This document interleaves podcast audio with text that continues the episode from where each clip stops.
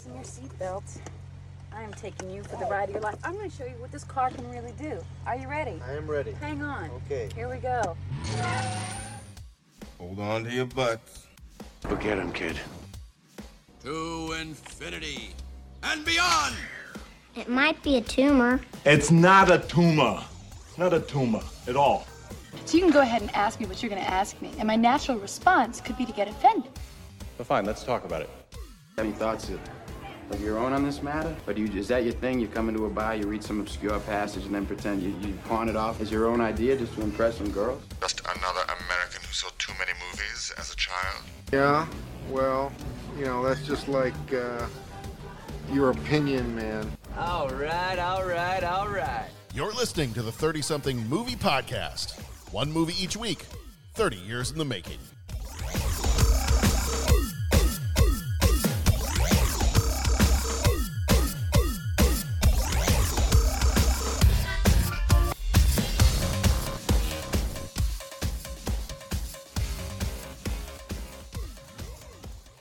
Hello and welcome to the 30 something movie podcast. I am your host, John Reed. A couple of quick things before we get started. We are a spoiler podcast. We just talk freely. So if we start to mention a movie and you don't want to hear about it, hit that skip button a couple of times, jump ahead maybe 20, 30 seconds, and we should be done talking about it at that point. That'll save you from getting spoiled on something you don't want to get spoiled on. Also, go check out our website, 30podcast.com. There are ways for you to leave us a message, leave us a voicemail, check out all the episodes that we've done up to this point, as well as get any other announcements for upcoming things that are happening on the show.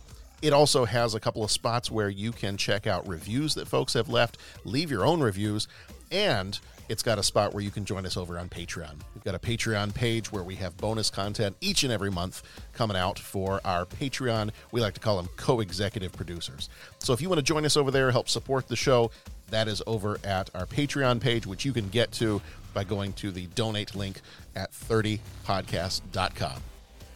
And I have with me my intrepid partners in crime. I don't know if I should say that for a crime movie, but partners in podcasting. We'll say that instead. Bo Warmbold. Bo, how are you doing? I'm well, John. And yourself? Good, good. It's the start of another school year, and we work in IT in school districts. So, are you are you having a beverage tonight? Yes. Okay. what can Brown do for you? I, there you go. There you go. I, I didn't get a chance to get one yet. I probably will do that in between our recordings tonight. So, but yes, yes. And on the other side of things, also working in the educational system, but one of the teachers with a big smile on his, with a big smile on his face, which means the school year has not officially started yet. The, the problem to the tech department's solution. yes. A teacher. Yes, you're you're not part of the problem, Pat. You at least you at least recognize some of your limitations, and you're at least kind when there's an issue. I know, man. I So, know. Yeah, I know. yeah. How are you doing, How Pat? about- Pat, about Pat you? Canigallo, everybody. Hey, hey, everyone. Hey, hey. Hey, hey, Raj. Our movie this time around is, and I, I shared in the chat the pronunciation guide for this one because Sean Connery is in it. Everything is going to have a lot of sh sh sounds. So this movie is from 1993. Sean Connery, Wesley Snipes, called Rising Sun. And I did promise, at least in my own head, that we were all at some point going to do a Sean Connery impersonation. Last time I believe this Uh. happened was Hunt for Red October. Uh, I think that could be Uh. arranged. Pat, would you like to go first? okay, so I'm just gonna say go back and listen to our impressions at Hunt for Red October because it's it's like classic because you guys nail it and then it's just it's just awkward when I try my impression. But uh, yes, money punny, come into no, I was gonna say come into the room, but that just didn't do it. That was wrong. That was I don't even know where I'm going with that. Oh, this is outstanding. You you could have just- you you could have pulled the line from our, our movie we're doing two weeks from now, Mrs. Doubtfire. You could have done the "Tell me, Money Penny, why don't we undo this bow and get to know you?" right. Oh my gosh! You were just can't do you know what you were doing though. You were doing you were doing Good Morning Vietnam. Rob- Yeah. I was. That was the thing because I was firing you up. Yeah. Quoted, you're, You're mixing right. your metaphors. I am because what was the what You're- was the drop? You're was the bit? mixing you're It- mixing Sean Connery with Mr. Ed and Richard Nixon. That's right because that's what he does. It's Richard. Co- Wilbur, come into the room. I tell you, that's right. Here's, okay. Here's so- an. I, I promised I wouldn't do it, but here's an incredible coincidence. Mr. uh, Ri- Richard Nixon sounds exactly like Mr. Ed. You be the judge. I tell you this. Now listen, Wilbur, come in the room. An incredible coincidence. That's right. Yes. Only only people that listen to our podcast will get all those references that just happened when Pat actually tried to do a Sean Connery impression. Pat One is a Pat, only. Pat, you're a a a, a mashup impressionist. That's that's what you I'm are. a, ma- I'm a mash of something. It's it's a But, it's a uh, it's you're a, I'll call you a mishpressionist, which also sounds like Sean Connery. It does. Yeah. One one ping only, please. Yeah. Well, I'm, I'm gonna I'm gonna I'll, I'll get to giving all the information about the movie and everything else. I just have a quick question for you guys that normally we reserve for a little bit later. Had you guys seen this movie before? Oh Yes. yeah. You have seen it before. Okay. Okay. Oh yeah. I This, this is a was, kryptonite movie for me. oh, is it really? Okay. This was a Oh, this, yeah. this was a first time viewing for me. So Oh, exciting. okay. All right. I was I was just curious. I am going to ask a little bit later some questions about how early on you saw this and whether it holds up today because there were a few scenes here and there that I'm like, eh, it's early '90s. I am really looking forward to talking about this movie and the one that we're going to do last week or whatever it's going to be. Uh-huh. Uh, these two movies, I'm really. This is especially as we have a first time watch and a watched before Yeah. perspective. Yeah. I mean, what am I saying? All the movies that we talk about are always excellent, but That's not true. you know. I know. Finally, after all this garbage we've been talking about, we Hmm. finally get some good. Mo- no, no, no. That's not what I'm saying. Pat, yuck somebody's yum. Do it. Yeah, just go, No, just go hard, man. hmm Oh man, no, I don't want. I'm not going to do that anymore. Do it. Do Which it. means we're never going to get another patron. No, it means we'll get a ton of them. That's right. That's right. That's right. That's It's- right. Pat will bash your movie and the Uh. floodgates will open. That's right. Oh Base- Lord. Basements everywhere will be done for. Oh no. All right. So this Oh, movie, as. I said, is called Rising Shun. And sure, let's go ahead and just try to do some of this in Sean Connery's voice. So our uh, Mhm. first little segment here is what we like to refer to. We jump back since this is the first episode of the month, our month of September. We are jumping back in the time machine. We're hopping in the DeLorean, and we're heading back to September of 1993. When this baby hits 88 miles per hour, you're gonna see some serious.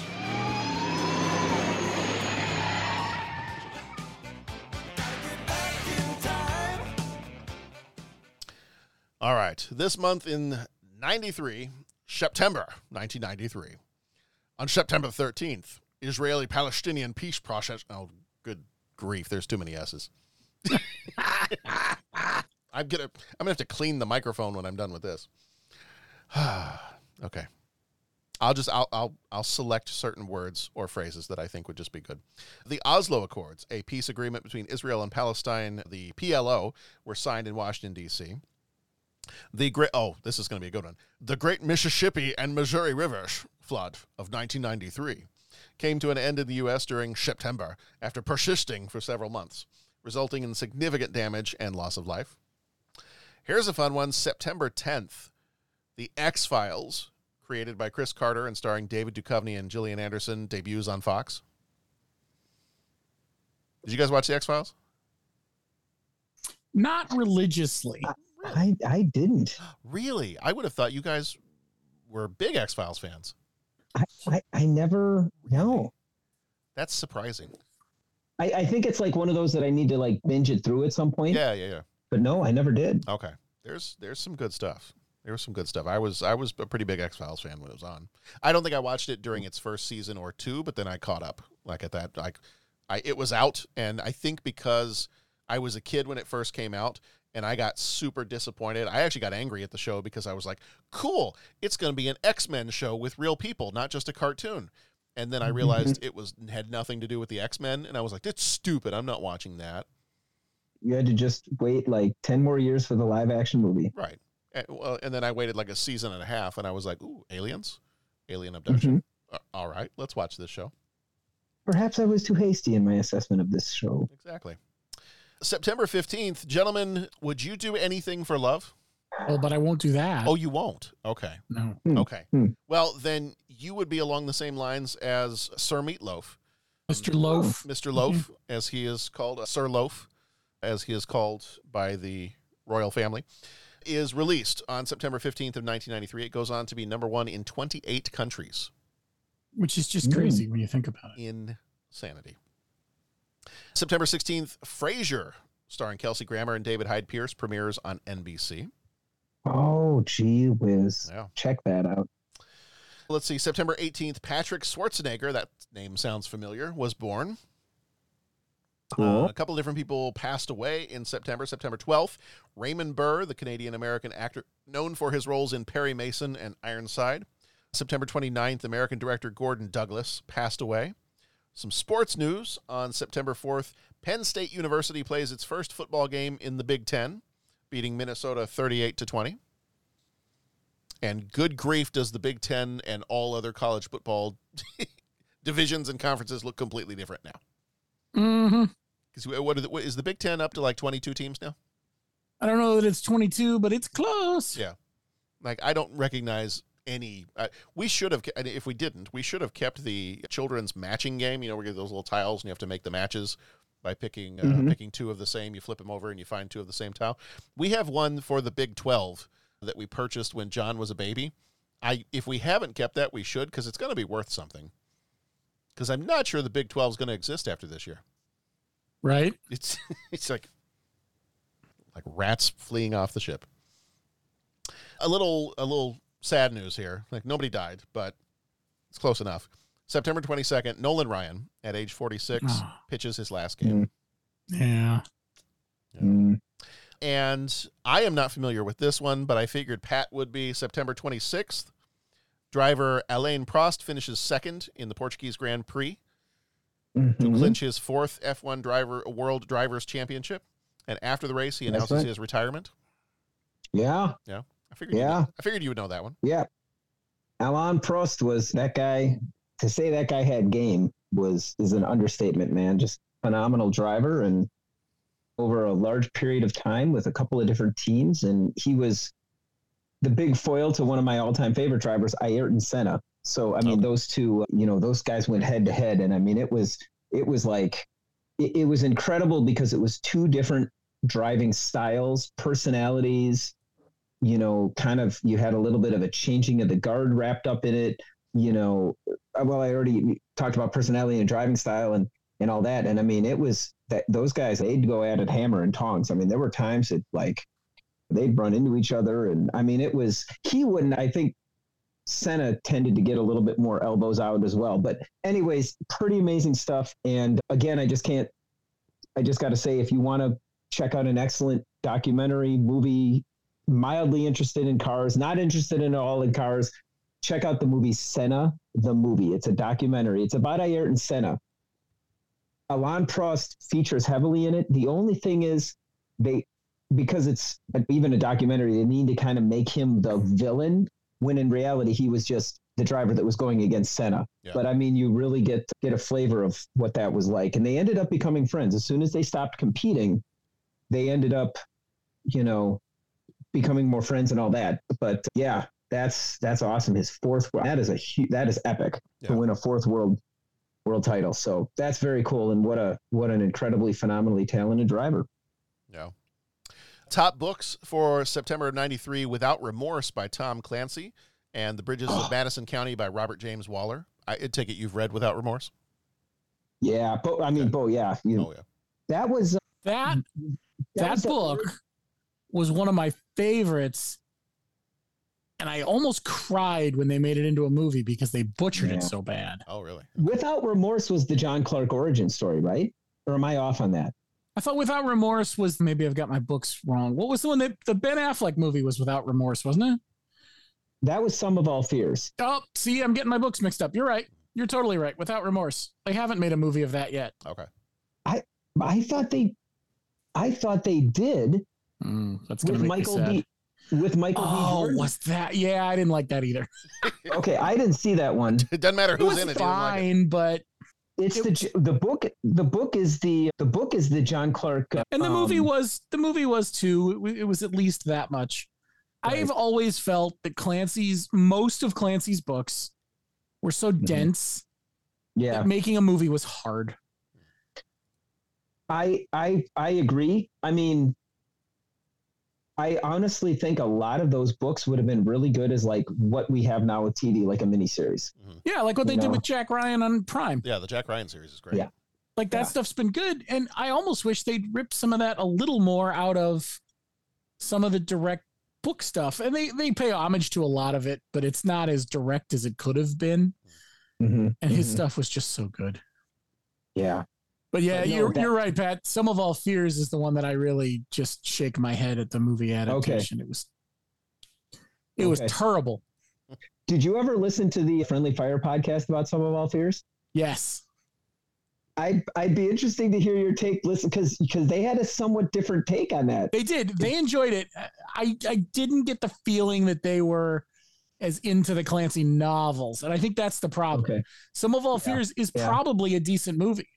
If they Right. had called it something else, Yeah. you know, Tom Clancy's Jack Ryan stops a nuke would have been fine.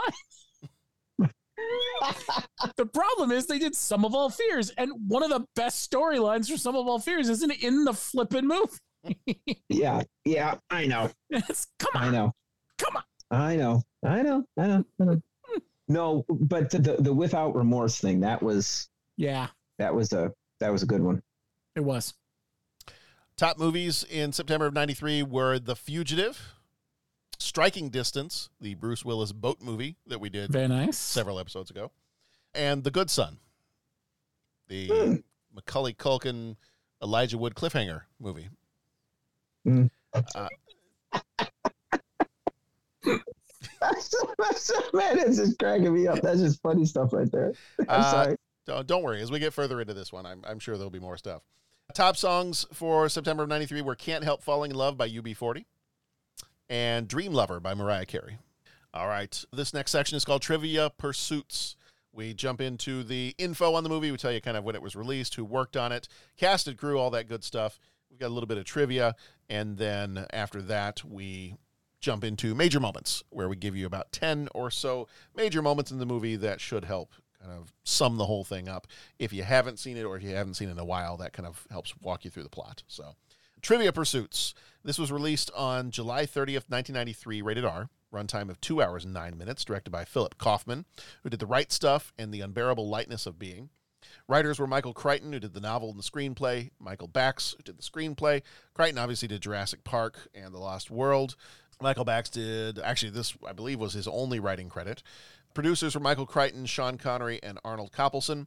Crichton did Westworld and Coma. Connery did The Offense and Ransom. And Arnold Kopelson did Platoon and The Fugitive.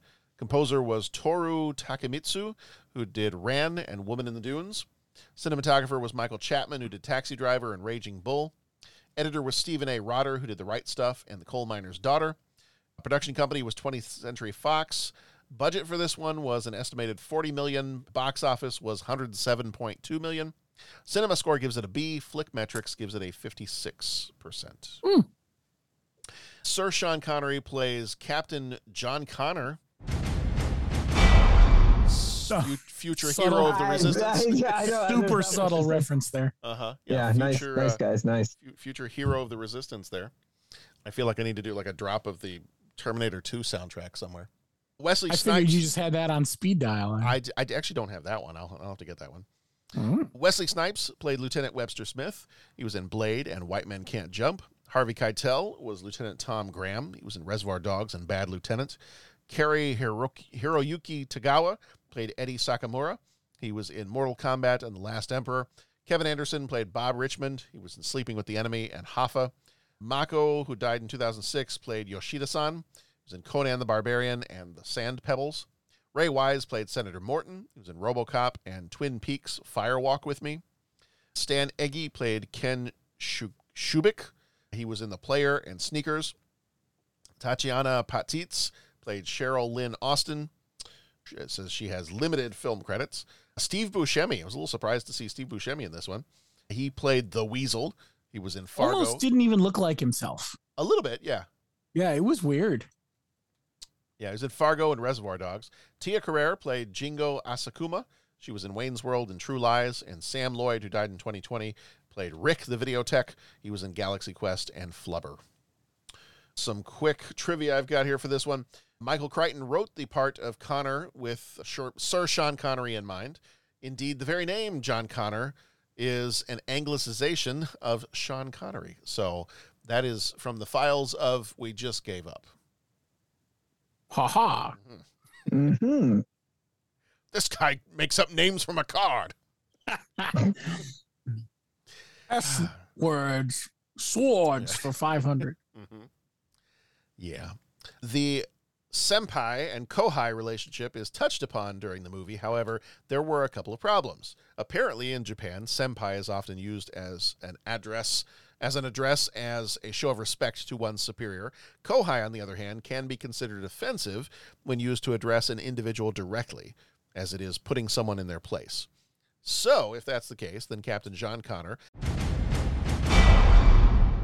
effectively insults Lieutenant Webb throughout the movie. Every 20 sec uh, 20 minutes or so maybe sure yeah, mm-hmm. yeah. pretty much mm-hmm. the entire time Mm-hmm. yeah and given that he is supposed to be well versed in japanese customs that means he's just being a big jerk yep so kohai is normally used as a reference not a way to address someone so you might say smith is the kohai of connor but you wouldn't actually just call him kohai to his face the character of Eddie, his red car is a Vector W8, an American made supercar with a top speed of 242 miles per hour. I bet that's fun. Yeah. I they, yeah. I bet if you drove that car, they'd call you Crazy Eddie too. yeah. When you, but you know, I didn't like the color anyway. Uh, you know. In the book, the Japanese corporation used high definition cameras with videotape. In the movie, this was changed to recordable laser discs. So nobody opted. I, I wonder if you guys know this little bit of trivia. You remember how with VHS there was VHS and then there was Beta. And- Yeah. and, and those Yeah. were the those were the two competitors. I say that as I have like a stack of Beta tapes and VHS tapes just over to my left over here. Right. Did you realize that there was also a competitor to Laserdisc? And do you know what it was? That one I did not know. That. I didn't. I did not know that. So there was a competitor to Laserdisc that was called VHD. Hmm. And I believe at this point you can get a cream for that. But the VHD is it was a giant, it looked like a giant three and a half floppy disk. Hmm. And that was supposedly the competitor to the Laserdisc. I see. Yeah. There you go. I will. I, I have a link here. Maybe I'll put this in the show notes when we publish the show. I'm going to drop it in the chat for you gentlemen, just so you can see a picture of a guy holding this thing, and then you can Whoa. you can make the uh, the Garth sound effect of "Are you about finished? I'm getting tired of holding this thing." Yeah. That's Yeah, it's it's it looks awkward. Like I don't even know how you would. oh my gosh it's funny because i know what that form factor is Oh yeah, so we had in high school a really old character generator for the video club yeah. And it ran on what was called what did they call those? There was a size that is a size Okay. of disc that machines used at a certain time. I Hmm. wish i could remember. I'll see if i can find what it's called but Okay. yeah it was an old uh, what's the name of it? I can picture the machine but i can't picture the name of it. Yeah, yeah, yeah. It's I, so I didn't. I had not seen these before, and I just kind of like stumbled upon this as I was looking around for something. But yeah, it's it's was basically it's video high density was the VHD part of it. that makes sense Mhm. and it supposedly had better quality than Laserdisc, but it did not really catch on. And obviously, the Laserdiscs are much prettier. Mhm. So, yeah, I did did not realize that. So, interesting. yeah, thought that was kind of cool. Let's see what else we got. Oh, so we were talking before we started recording about because Sir Connery is in this movie. We had some references to James Bond before we started recording. When confronted by a bodyguard at Sakamura's estate who informs O'Connor he's a black belt, O'Connor's response is I keep I keep saying O'Connor. Connor's response is, "But of course you are, dear." which is Mhm. a direct homage to a line from Diamonds Are Forever. Does do you remember what the line is? I personally don't. Hi, I'm plenty, but of course you are. But of course you of are. Of course you are. Nice. There it is. I don't know if you guys caught this in the soundtrack as you were listening to the movie. There was a scene, actually, in several scenes with the car, but there were some other scenes where you could just kind of hear it in the background. Did you catch that the car wipers sounded like somebody gasping for air? I mm-hmm. did not. Like it, it there were some scenes where because there were some scenes where I was listening to the movie, but I wasn't actually looking at it. I was doing something else while I was watching the movie, and I was like, "Why does somebody keep breathing in this scene?" And I looked, and it was actually just the the wipers going back and forward. But there were times in the soundtrack where they had kind of like a like a gasping sound of like somebody choking. I mm-hmm. wonder why. yeah. We're gonna get into this later, but remind me the sound effects and some of the sound, not necessarily soundtrack themes, but the sound cues Okay. are awesome in this movie. And so, yeah, I, I, I hear what you're saying, and I, I totally dig that. Yeah. And then the last trivia thing that I've got here the building housing the company Hamaguri, where the video recording could be doctored, is the same building housing Starfleet headquarters in Star Trek Voyager. Hmm. Well, Uh, there you go. Apparently, if you want, the I think the IMDb page actually had time codes.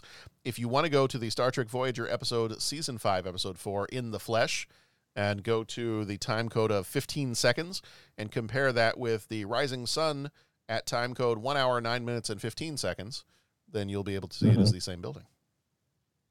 Well, there's cool things, and that's definitely one of them. And whoever added that to the IMDb trivia section is a big old nerd, and we see you and we thank you. Yeah. Indeed. Mm-hmm. And we love you. All right. The synopsis this time around, before we play the movie trailer, I'm going to do instead of Don LaFontaine, I'll try to do it in Sean Connery's voice. Here we go. In a oh, it's a little problematic. The word city is in there, and I feel awkward trying to trying to trying to keep things family friendly and saying city in a Sean Connery voice. Okay, let's let's do it this way. Show me on the doll where it's awkward. It's, well, right here in a metropolis of secrets. There we go. That worked. Sean Connery and Wesley Snipes face a web of deception. With Harvey Keitel and Cary Hiroyuki Tagawa caught in the shadows, danger lurks at every corner. When east meets west, trust no one.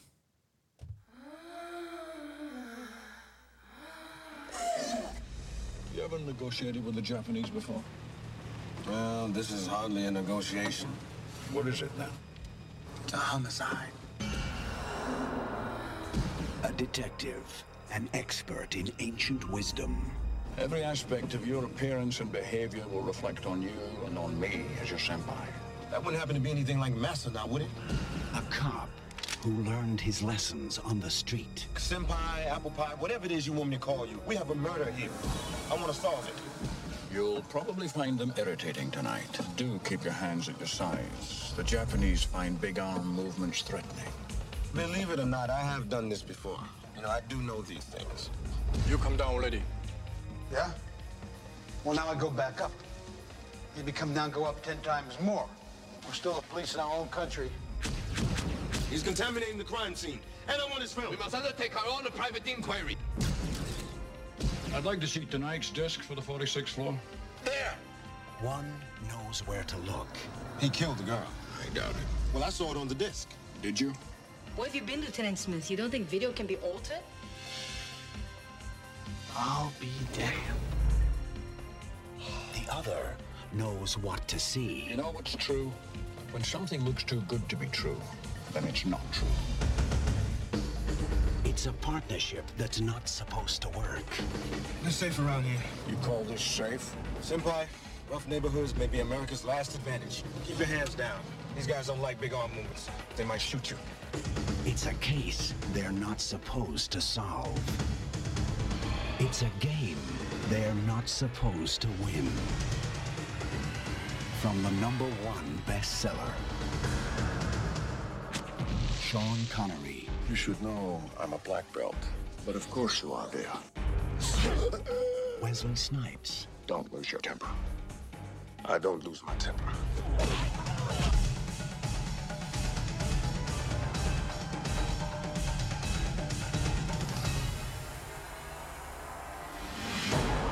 Rising Sun. All right, major moments. Party and murder discovery. During a gala at Nakamoto's Los Angeles headquarters, call girl Cheryl Lynn Austin is found dead following a violent sexual encounter. LAPD's Webb Smith and expert John Connor are assigned the case. There is missing surveillance footage. While reviewing the surveillance, Smith and Connor notice a missing disc, which might provide clues to the murder.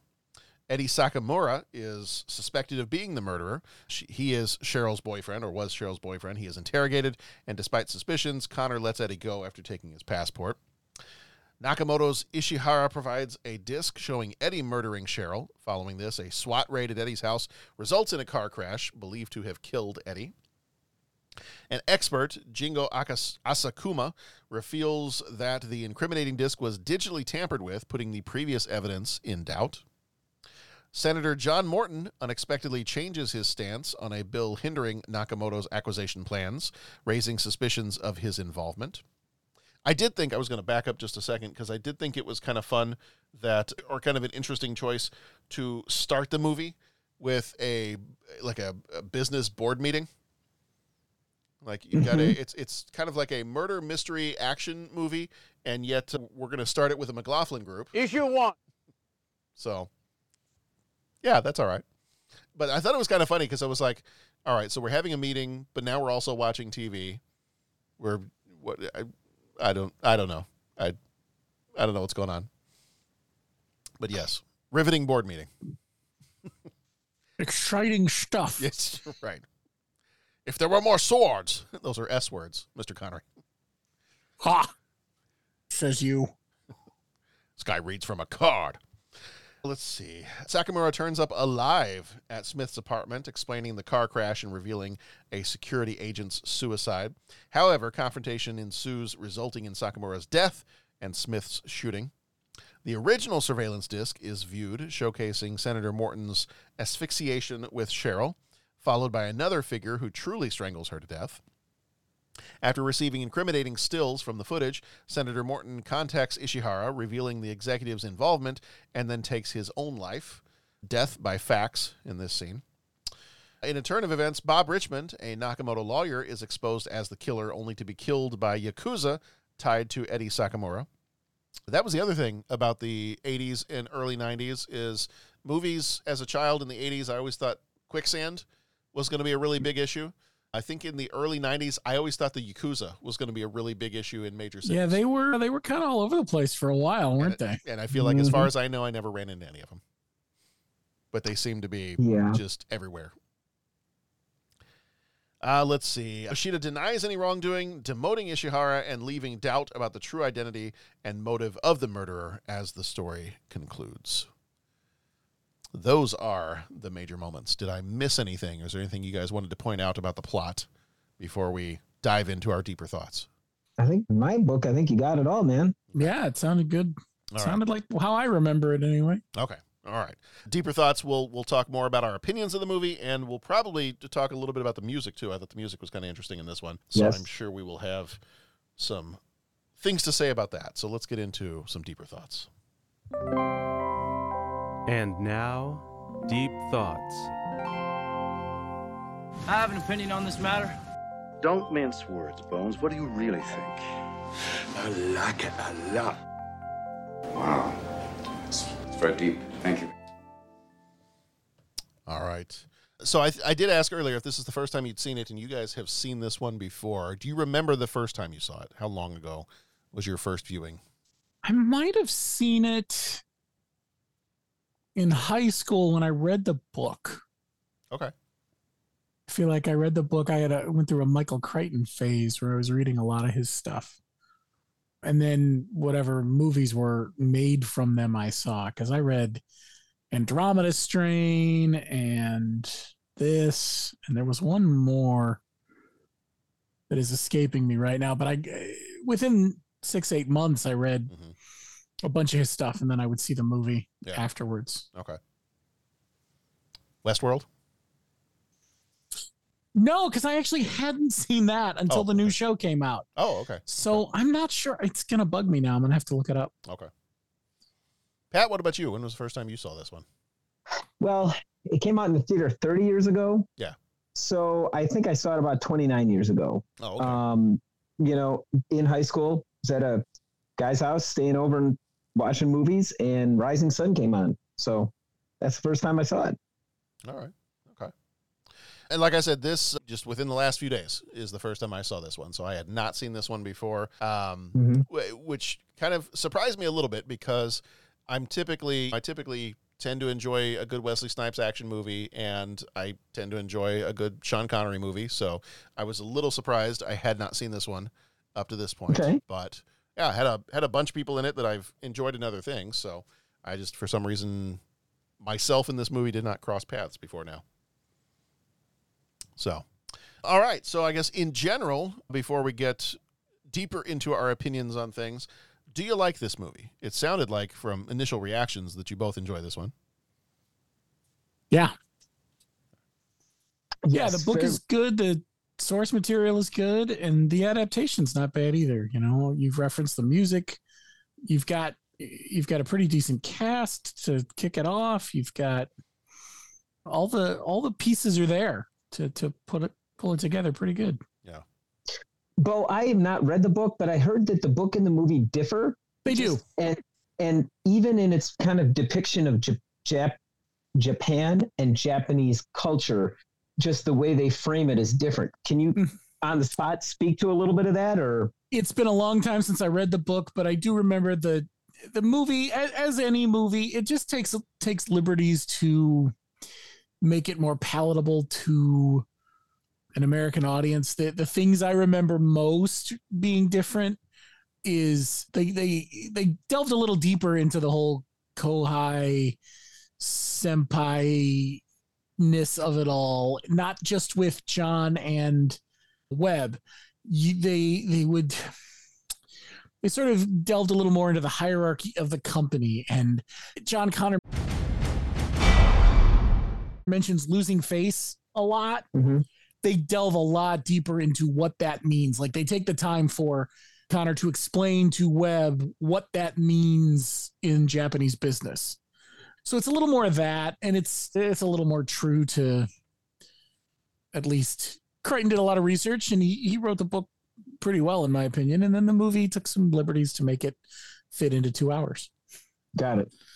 I, I don't remember it being like drastic stuff but it was definitely you got a richer culture from the mm-hmm. book for sure. I feel like they sped past a lot of stuff in the movie.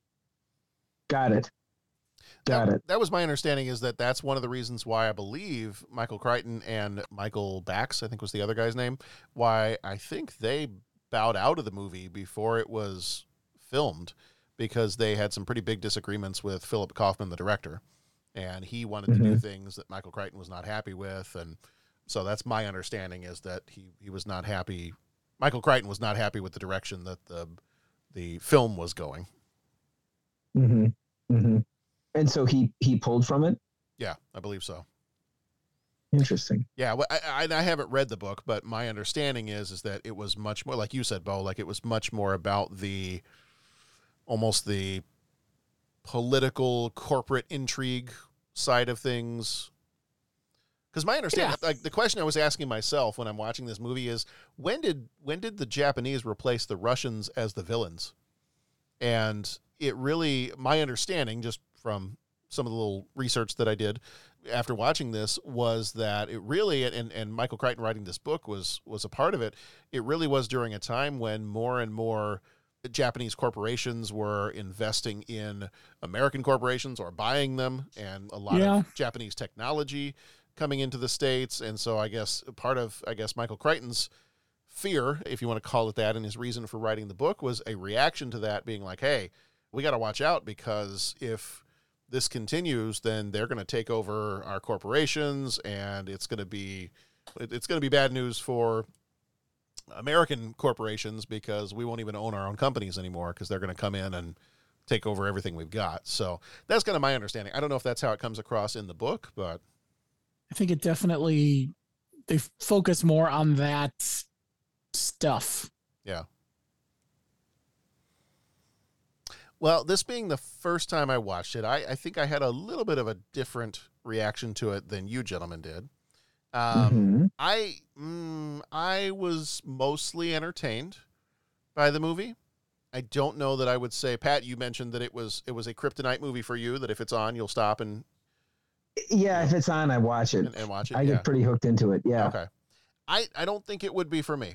I don't I I kind of as I'm watching this movie I kind of found the plot to be a little meandering and confusing and I'm I'm watching it going, okay, wait, okay, hold on. What who's doing what and what's where and why are we doing this now and it just it kind of it, it made me want I'm not necessarily going to go read the book anytime soon but what I read about the difference between the book and the movie, I'm like, this kind of makes me think I should at some point read the book because I'm just a little confused by. I feel like some of the threads that were picked up in the movie got dropped and and unexplained, and it felt like there were some dead ends here and there. And Okay. and yeah, and, and and the action part of it too. I was like, you got Wesley Snipes. Why do we not have more martial arts action here?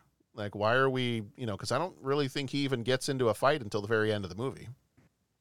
hmm So It's I, true. There were there were a couple things here. There I was like, yeah, we had a we had a semi decent car chase, and we had some other stuff here and there. But I'm kind of kind of expecting a little a little more here. So I don't You want know a little more there, there? I, I wanted a little more there there yeah yeah and i was trying to decide if if it was just 2023 sensibilities but there were several different things about about sean connery's character and how he's the expert on all things japanese and and i'm like apparently in 1993 you can't spell cultural appropriation with a lot, without a lot of sh sounds.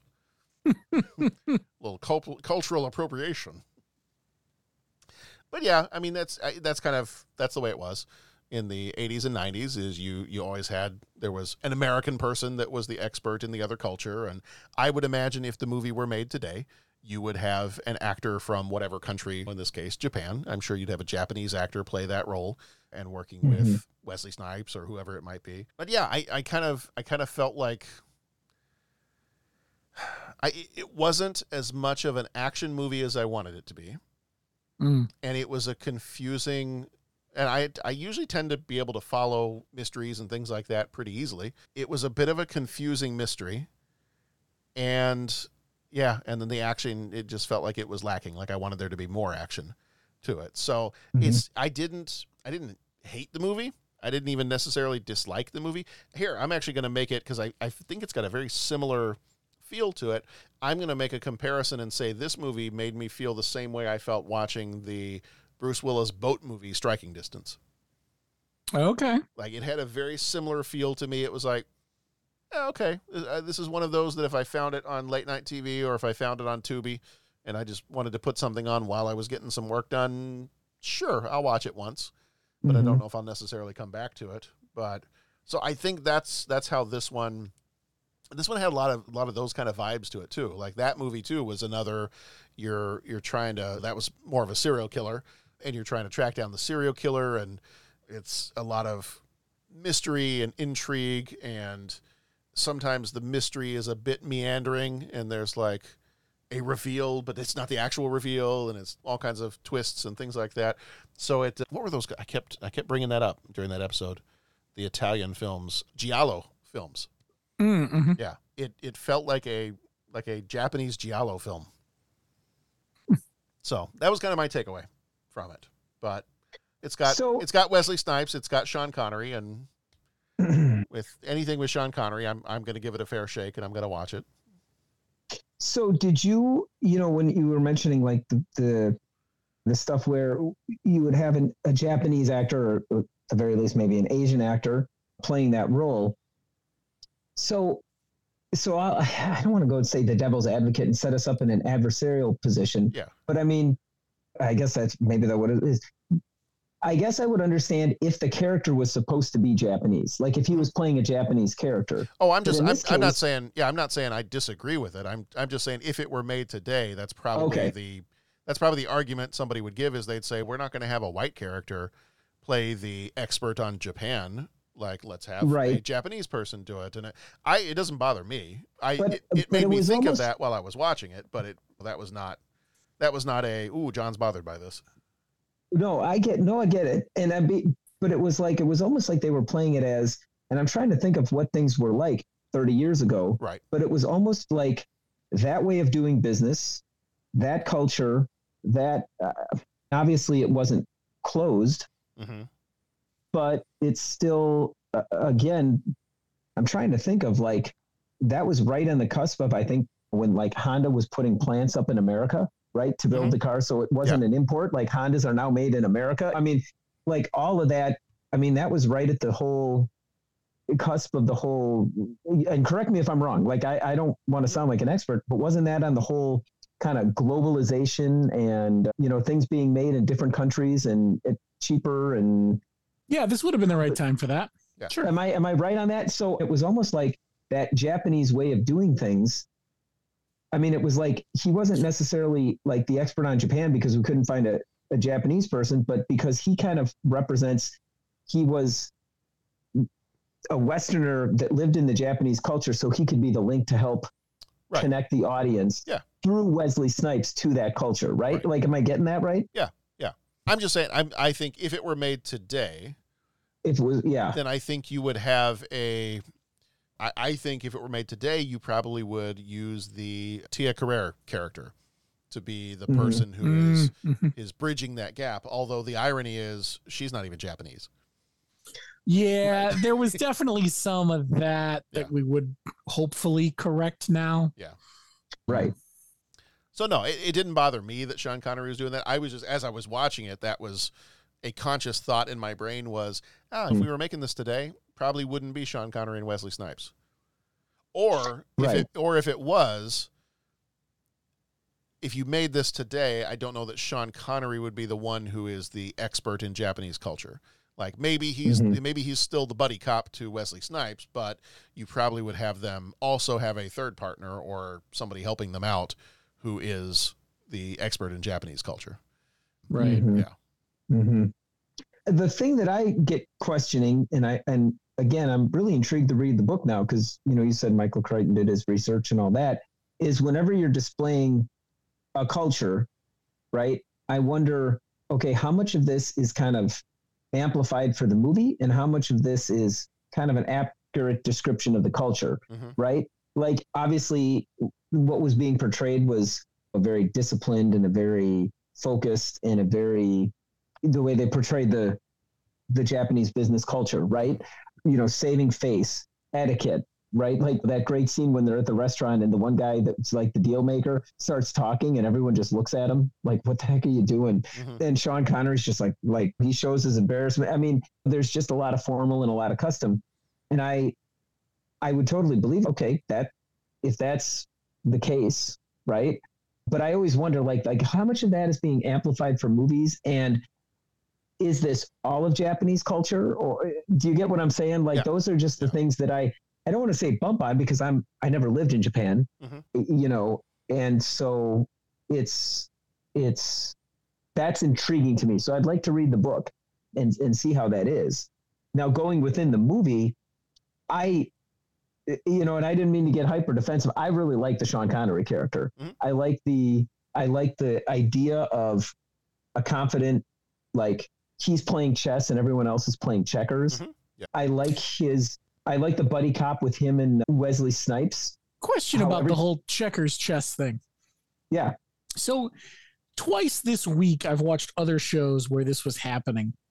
And I feel like this movie didn't portray that part as well. Okay. Like, you know, sometimes you're watching a, a, a movie or a show and you can tell that the character is two steps ahead and that's you're Mhm. kind of along for that ride. And then some Mhm. shows choose to do it the other way where you don't know that they're two, two steps ahead until they spring it on you in the end. Mm-hmm. there are times watching this movie, and it had been a few years since I've seen it. There are times watching this movie that I get the complete opposite feeling that he's Okay. just as far behind as we are, but I can't tell if that's on purpose or if it's just, as John pointed out, the meandering storyline where some of it gets lost. I didn't know what you guys thought about that one. Well, and was- I honestly, I thought for a, a decent portion of the movie, in the back of my mind, I was like, what if Sean Connery is the real killer? Oh wow. So like that was in Hmm. the back of my mind. I was like, what if what if he actually really strangled? You know, what if we're going through this whole doctored video thing, and and he's such an expert on everything that he was able to make it look like he was involved in this, or, or that he wasn't involved in this, but all you find out at the end, and that's what I thought at the very very end of the movie. That she was even implying was like, oh, maybe you didn't get the right guy. Maybe somebody took uh, took credit for it to keep it from getting someone higher up. And in the back of my mind, I'm like, so wait, are you implying it still could have been? And I didn't even think that it was like I do higher think up at the, the, end she might have been implying that. That's a good. That's a good call. So that was in the back of my mind. I kept thinking the whole time. I'm like, wait a minute, is he? Is is John Connor the killer? I don't know if I thought Connor, but I'm with the whole like Yeah. could be someone higher up. Right. Right. I I like that one. I I, I Bo, with what you're saying, I did, and that was kind of the final like, hey, is the top still spinning kind of thing at the end of the movie that I I I did, and it, I, boy, and that's that's really interesting, and and maybe I'm I'm going on a on a superficial level, but it just seemed like you were called twice. Hmm. You know, well, when he's looking at things or picking up on little cues, it's sort of like his his. It always seems like his brain is working. His brain is on the the next step, and you know the next next thing they're going to do, they're going to accuse you of being a racist, and then all of a sudden it happens. You know, and and again, possibly that was condensed to run in a two hour movie time slot, but that that was just for me. I, I like seeing that, and I like seeing that character that was always I don't want to necessarily say one step ahead because obviously he was, and he even said, "We're," which I didn't quite get the reference that American game of catch up. I didn't quite get that one, but I get, but like he said, is hey, we're behind here. Like something isn't something isn't right. Yeah, th- that Um, line was strange. I feel like I should have understood it, but I didn't. Yeah, yeah, yeah. So so none of That- you so none of you are subscribing to the idea that John Connor could have been the one to terminate her. I had never thought of it until five minutes ago. Okay. I see where you're coming from, though. Like, I get the whole he's done work for them in the past. He comes in to clean up a mess. Yeah. Okay. I, I, I guess if I if you were asking me like to evaluate it right now, I would say I'm not sure I can get there. Okay. But I'm not saying it's the craziest thing I've ever heard. Yeah. Yeah. Mm-hmm. Because I yeah, part of me part of me, especially when they when he gets in the car to go play golf with like the CEO guy, I'm like, Mhm. are they did they make some kind of arrangement and like this is this is them like riding off into the sunset being like, okay, we we we got past that one. And like there was part of me that was like, huh, what if that's the case? I do think that sort of goes to the whole the Japanese culture a little bit though. That happened below the CEO. He's in his mind clean of all this nonsense. Right. Right. This is the nonsense of these lower than scum people that I Yeah. have written off and so I've I've done my bit by letting by letting you prosecute and and trace track down and beat these people up or mm-hmm. whatever you've done to them. I've done what I need to do. Yeah. So I can now go play golf with whoever I darn well want. Right. It's that arrogance is the wrong word. But it's the best I'm coming up with. Yeah. It's not arrogance, it's something else.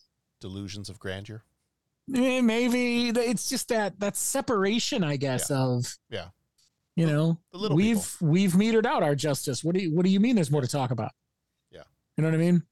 The the the it doesn't blow back to the company or the guy in charge because it's been dealt with.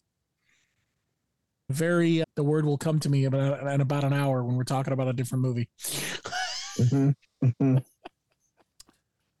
Now comes the part where I relieve you, the little people, of the burden of your failed and useless lives. Bingo, that. Yeah.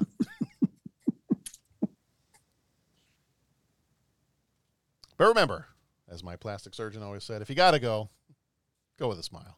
Go with smile. Um, I- so there let's you go. Maybe maybe uh, maybe Jack should have been the I- I- liaison.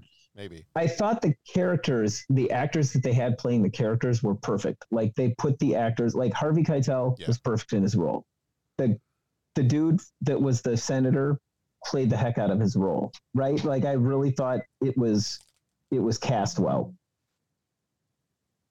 For for just they didn't. Those guys didn't seem like the. If I say that it didn't, it didn't seem like work for them. It felt like that was their bread and butter character that they could really play. Yeah. And I, I'd like to bring up one, and unless John, do you have another question to guide our discussion? No, I was going to say before we get to our three questions here in a minute, we should talk a little bit about the music too. But go ahead if you were going to. Is that where, is that where you're headed? that- this this might be heading in that direction. Right. You know, you mentioned, and I boy, this is going to be a first for the podcast. I'm actually you mentioned more action kind of thing, and normally I'm that guy, but this for me, like honestly, was the right mix of thriller, suspense, and action. Right now, I'm not going to say it was the greatest action movie of all time, but I don't think it was necessarily wanting to be that. And I'll tell you, there were so many times in this movie when I was like, oh man, I'm right at the edge of my seat. And a lot of that, it almost seemed to be, you always were feeling like someone was watching, right? That seemed to be one of the themes of the movies. Like they're always watching you and they'd show the camera. And they had these little musical cues, these, they'd hit a chord or they'd hit something that would really add a lot of weight to the scene, right? And, uh, and this time watching it through, I was like, okay, what is really like intense and stressful about this scene? Not really much. It's a bunch of dudes just kind of looking through a car, but they hit a chord, and you're just like, and in, and sometimes it would be even matched with like the camera would pan back to give you this feeling like someone's watching from another, and so you always were feeling like you were being watched, or they were being watched, and I thought that that that added a lot of urgency and suspense to the movie that really kept me engaged in it so that when the action scene whether it was a car chase or a fight or a foot chase or anything like that it really it really did it you know? I wanted to actually play a little bit of the music because I was not familiar, not as familiar with the composer, but there were moments where this the music sounded like a interesting, I was about to say weird, but like an interesting mixture of some traditional Japanese music and a, it almost sounded a little bit like a like an Elmer Bernstein Ghostbusters Black Cauldron kind of like kind of like a horror something creepy about it.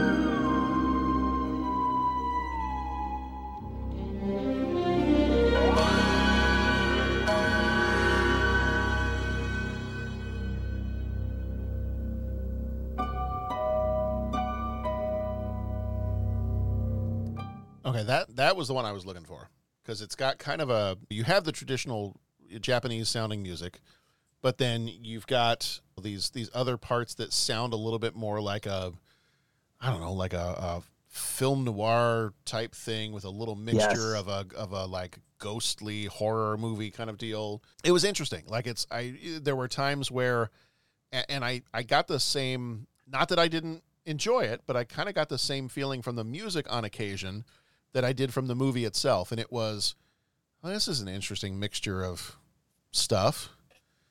Like I like each of them individually, but sometimes it was a little jarring. I was like, "Ooh, oh, okay, so we're going to go straight from traditional Japanese to what sounds like the Ghostbusters soundtrack."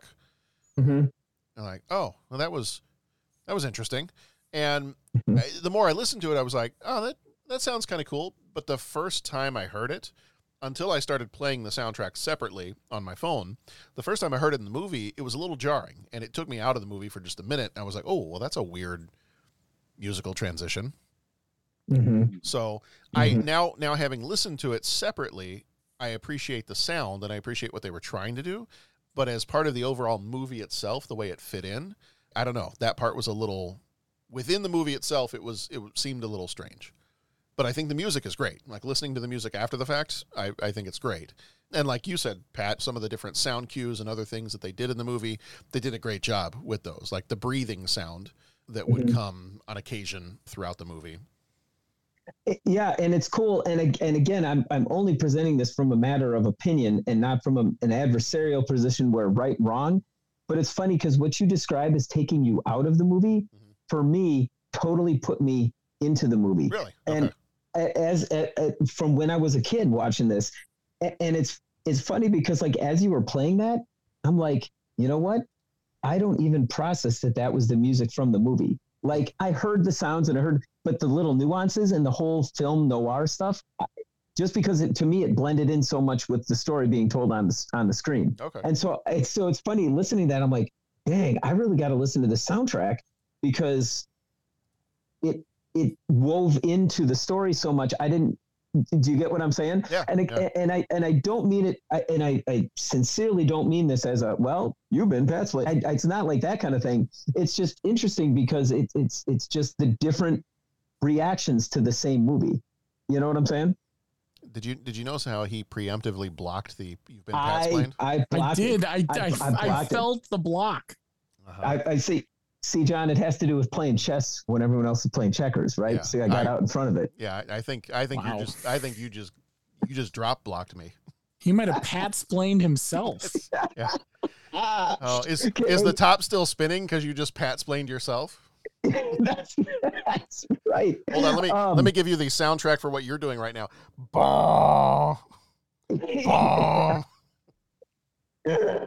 oh my gosh! Scored by Uh, I thought- Pat's Life, scored by Hans Zimmer. Yeah, I was I was going to say that or the Benny Hill theme. Oh, there you go. So I I don't want to jump off this too much, but and and I've been talking a bunch. Bo, did did you have some anything you wanted to throw in with the music or that or? No, no, this was all very interesting. I, I, I, I definitely noted the mixing of styles. I just felt it was an extension of the mixing of cultures in the movie. That's an excellent point. Yeah. I hadn't That's an really excellent point. thought as much about it, it but it, everything you're saying makes a lot of sense. Well, and, and maybe Mm-hmm. that's part of the point of the movie and of the story is the cultures are not mixing so well. And so Mhm. to have the music be, at least in my ear, the music sounded a little disjointed. And so maybe that's part of the point is this is a forced mixing of two cultures. And so maybe that's why in my ear, the soundtrack came across as almost a forced mixing of different musical styles. It just did. uh, The music didn't sound when I was watching it with the movie. Again, watching it or listening to it after the fact, totally different experience. Watching it with the movie, it didn't seem like it was a smooth mixing of the different styles. Like Mhm. I, I could tell it was almost a jarring. Oh, okay, we've switched musical styles now. While I was watching the movie, different experience after the fact. But uh, so, and maybe that was part of the point. Maybe part of the point was we're going to exemplify what's going on with the cultures by the way we score the movie. I don't know. I just I just work here. no, it's it's all very it's all very interesting. I'd like to throw up two more things about the music. One, I love taiko drumming. I know a modicum about it. I, I love listening to it. I there's a professor at my college that his son was living in Japan for a time. Was it his son or his daughter? I, that's beside the point. Anyways, he had a family member living in Japan, so he took a sabbatical from the school year, went over. He's the percussion instructor, and he studied taiko drumming in Japan. Then came back, Oh, that's started cool. a, ta- a taiko drumming ensemble. Let me tell you, when they got kicking in the band room, like you could put your hand on the door and it would be pulsing. Hmm. Like the, it, it was amazing, just high energy, eh, like playing, but just it took a lot of energy to play that. Yeah. And I think they bring that out with the movie. I mean, the, the scene is pretty awesome. One that, in fact, I would love to use in class to demonstrate taiko drumming, but for obvious reasons, you can't do that. so it was, I love the taiko drumming. And second of all, one of the most beautiful pieces of music of all time, The Single Petal of a Rose, written by Duke Ellington. It mm. was the piano music that was played when when the when they started to get into the relationship between the Wesley Snipes and the Tia Carrere Mhm. character. Mhm. It is sublimely beautiful. Um, it is an amazing piece of music. Duke Ellington, if I've got this right, wrote it for the Queen of England at the at the time back when he wrote it in the fifties, and it's we. I first heard it it's up at school, and we studied it and we talked about it and analyzed it, and it's just an amazingly gorgeous piece of music. And uh, so hearing that in the movie was was pretty fantastic. Very cool. All right. Before we jump into three questions, anything else you guys want to say about Rising Shan? No, it's good. Don't watch it with kids, but it's good. Well, yeah. You know, Mm-hmm. I got to say anything with anything with Sean Connery being a lead investigator on something and and knowing more than everybody else does. I, I've okay. Yeah, I mean, it, it's got all the things. Wesley Snipes, Sean Connery. Yeah. A little action, a little TNA. I mean, I I think not- well, what's not to like? I think I think I wanted as a lead investigator in a murder mystery, I think I wanted him to be a little bit more I wanted him to be a little bit more name of the rose, Sean Connery. Mm, And I, it, I think that's maybe where I missed that a little bit, but you know, it's it's Sir Sean Connery. It's but in Japanese, Jehovah spelled with an E. man, there oh, you go. And there it is. So it's time for three questions. He asks each traveler five questions. Three questions. Three questions. It's impossible to answer. Impossible because you don't know the answer. Nobody could answer that question. I want to ask you a bunch of questions. I want to have them answered immediately. What you just said is one of the most insanely idiotic things I have ever heard. At no point in your rambling, incoherent response were you even close to anything that could be considered a rational thought. Everyone in this room is now dumber for having listened to it. I award you no points, and may God have mercy on your soul. Three questions.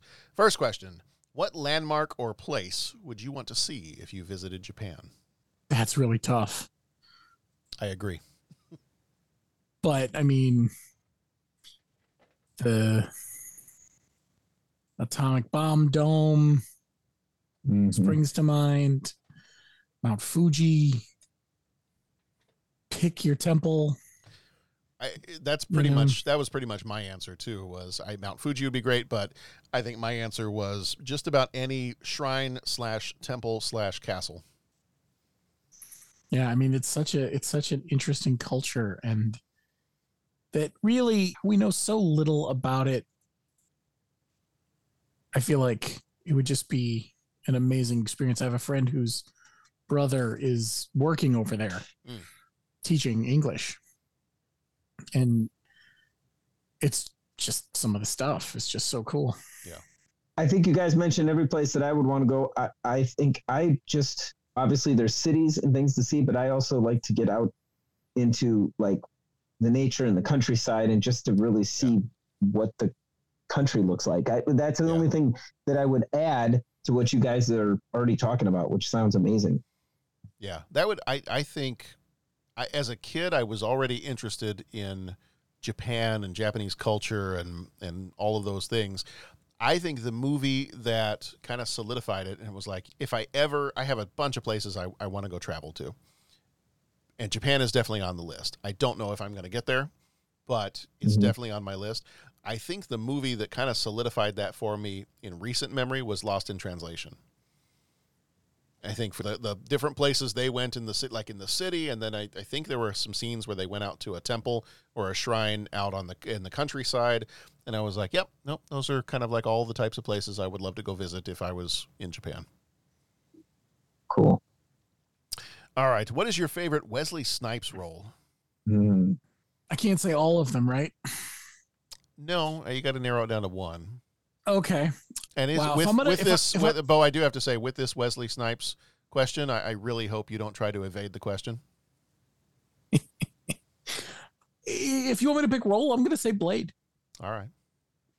I think I there's a ton on his list that I love, but I think I think Wesley Snipes. I think two things. I think Blade, and I think Willie Mays Hayes from Major League, Mm-hmm. because he may run like Mays, but he hits like family friendly podcast. Uh huh. Uh huh. I I gotta go the Daily Double. I really like the Blade character. Yeah, I really dig Blade, and I mean he's he's fun and all the other stuff that I've seen him in. I, I like him in Mo' Better Blues. Mm-hmm. He's great in White Men Can't Jump. I'm going to go as much as I love him in all of those other movies, and as Simon Phoenix in Demolition Man. Uh, Mhm. I I got to go the hat trick and go Blade. There you go. Blade Blade was also my answer. I mean, he's great in Murder at 1600. Mm-hmm. We just talked about Rising Sun, but Passenger 57. Mm-hmm. Uh, yeah, I just there's so much good stuff on his list. There's some meh stuff too. Don't get me wrong. The Art of War is pretty good. Yeah, I remember that one. I think I actually saw that in the Um, theater. Yeah, and he yeah he wasn't bad in U.S. Marshals. He was good in that. right? Oh, He U.S. plays a Marshals. really- yeah. Yeah, Plays a really good, really good, fun, t- nuanced character in U.S. Marshals. I like that. yeah. he was he was fun in To Wong Foo. Yeah. Maxima was his name. yeah. Okay. Well, I'm I'm not surprised that we went for the triple and No, I mean, Ended up with there's Blade. three of them. There might as well pick it three times, right? sure. Right. All right. And question number three: What's your favorite movie where Japan or Japanese actors feature prominently? I'm, I mentioned one of my runners up already was Lost in Translation. I, Yeah. I I saw that movie in the theater. I really really enjoyed that movie, so that's one of my runners up. And I am not going to list my other runner up because I, there's a thought that it might be somebody else's, but I'm not sure. but I I pulled from my shelf my favorite one, and I will show you gentlemen Ah, right here. There you go. And it's Seven Samurai. That makes sense. I love that movie. I'm realizing I haven't seen as many movies set in Japan as I thought maybe I had. Really? Okay. Obviously, Seven Samurai, Mm-hmm. Lost in Translation, but those have already come up. Spirited Away, I've seen now. I Mm-hmm. hadn't for a long time. But I think the, the two that pop to mind for me, and they're not the best films of all time, don't get me wrong, but the the James Bond stuff and You Only Live Twice, Oh yeah. Mm-hmm. and then Mr. Baseball. Tom Oh, yeah. Selleck Okay. Yeah. goes to play baseball in Japan, and that fish out of water, six foot tall gaijin walking around Japan is that's a that's a memorable thing, man. Yeah.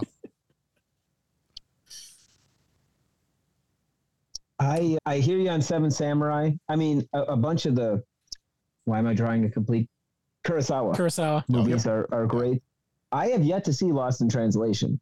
Oh, dude. I haven't seen that one. Yeah, so good. Uh, you know, almost. obvious- it, it, I wonder what John thinks about this. You almost have to see Lost in Translation twice okay. Yeah. to just to to get it all. Like it's a great watch the first time, but Mhm. Watching it the second time, it's sort of like fills in where maybe you were processing the first time and missed some stuff. There's Like- Okay. there's there's no action at all. It's a None. very it's a very slow, quiet movie. Okay. But it's it's very much like the people in it just a they a very young Scarlett Johansson and Bill Murray. Yeah, I mean he's still funny, but it's a it's very much a serious dramatic role. Yeah. And Okay. it's just yeah, it's and and it's it's very quiet. There's actually not a lot of tense. talking.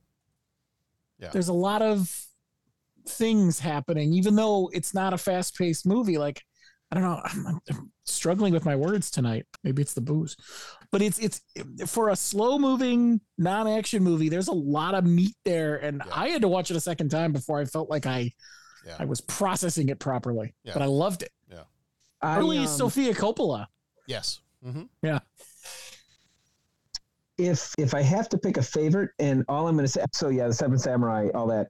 John, I'm going to just go ahead and take a wild guess here. You know me so well because I have to say the Last Samurai. I knew that that was my other runner up that I didn't want to mention. you know me so well. And then the f- best part was you pulled Seven Samurai across, and I I I just so much enjoy many of the actors in Seven Samurai. Okay, because you asked about actors as well, and I the one guy, and I still have yet to see John Wick, but he was yeah, but he played like the who was it the the swordsmith, not the swordsmith, but his like general in this movie Uh-huh. in Seven Samurai. I've really liked what he's been in. And is it is it Ken Watanabe? Yeah. Yeah. So that movie is or that actor, I I, I love everything that I've seen of him. I I'm a big Tom Cruise fan, and so I'm sure there's all sorts of of things that if people can do to pan movies and all that kind of stuff. But I just I so much enjoy the story. I so enjoy it's just it's a beautiful to look at film. I, I think it was just well done, well acted, a great story, and I just again I, I just could watch it over and over and over. So I, I've been working on upgrading my video collection from some from DVDs to Blu-rays to there's a few movie, movies I've looked for on 4K now that I have the 4K player and the and the nicer TV and everything else. One of the ones that I've bought and I haven't had a chance to watch yet, and I know it's not Japanese, so don't anybody jump all over me. Mhm. Is I bought the 4K of Crouching Tiger, Hidden Dragon. Mm. John, that's not Japanese. No, I know. I know. I know. I'm sorry. But in. Chinese, Jehovah's spelled with I don't even know. yeah, that's I want to watch that one. I would love to get Seven Samurai on 4K. I think there's a 4K Right. Criterion release for that one. And you were talking about the Last Samurai. I have it on DVD. I would love to see that one on 4K as well. Mhm. Like there's there's certain movies that I'm like I think this would look very pretty on Mm-hmm. on 4K just to see this in like ultra high definition. And that's one of those like seven or Last Samurai. I remember seeing that in the theater. I think I saw it a couple times in the theater. And actually, that was when I was working in the theater. Was when that one came out. So I actually have the original movie theater poster that I got to take home from working in the Mm. movie theater. I've got it up. You know, I think in in uh, in one of the, I think in the garage, kind of a little workshop room we have outside next to the garage. I've got it up on the wall out there, and that it was one of my favorite movie posters that I got to take home from working at the movie theater. That's pretty cool.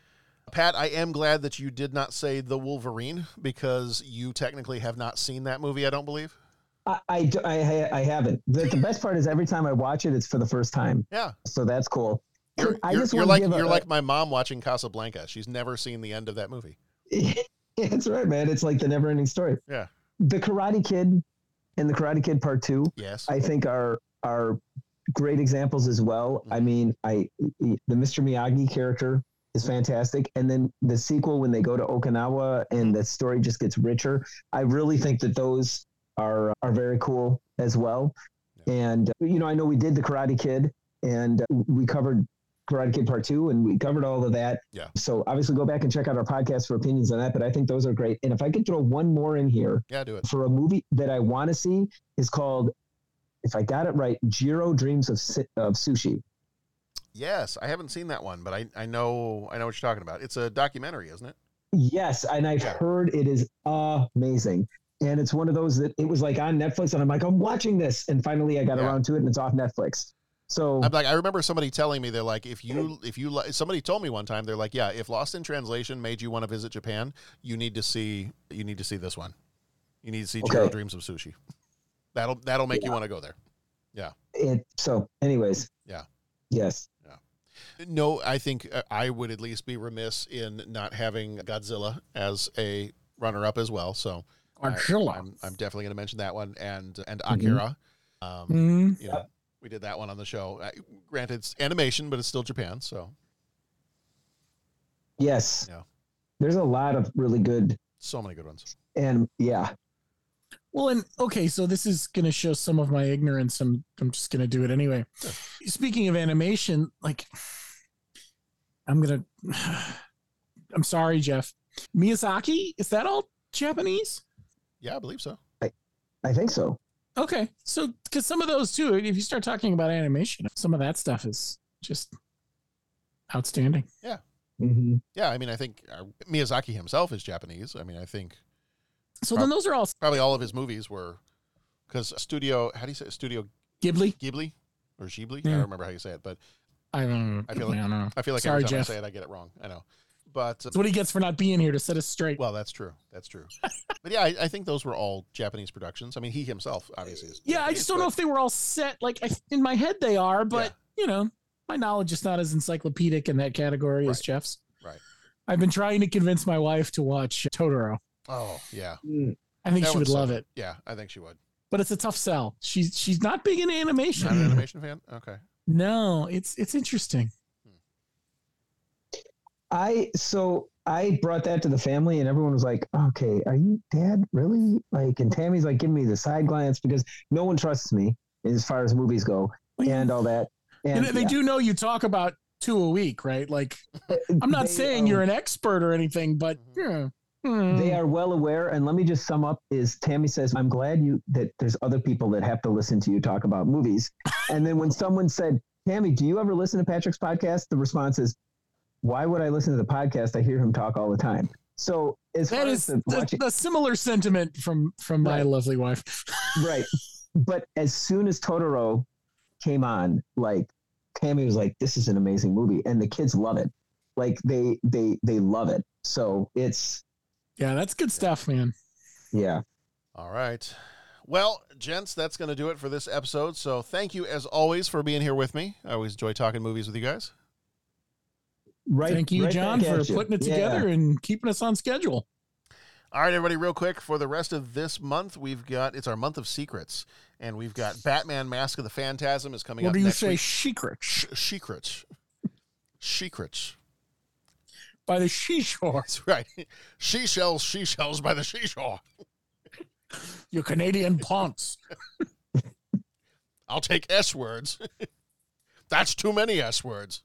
They're swords, Mr. Connery. Saber. No. No. Catherine. Uh. Deneuve. and Charo twice. no, Mr. Connery. No. So No. yes, for the rest of this month is uh, so uh, this one was Rising Shun. The rest of this month is Batman Mask of the Phantasm, Mrs. Doubtfire, Shin, Shin how do you do the Schindler's List? Schindler? Carefully. you did two of them. Sch- Schindler's List. it's a little bit of a Connery stutter, is what it is. Ah. Yeah. Oh, dear. I don't know.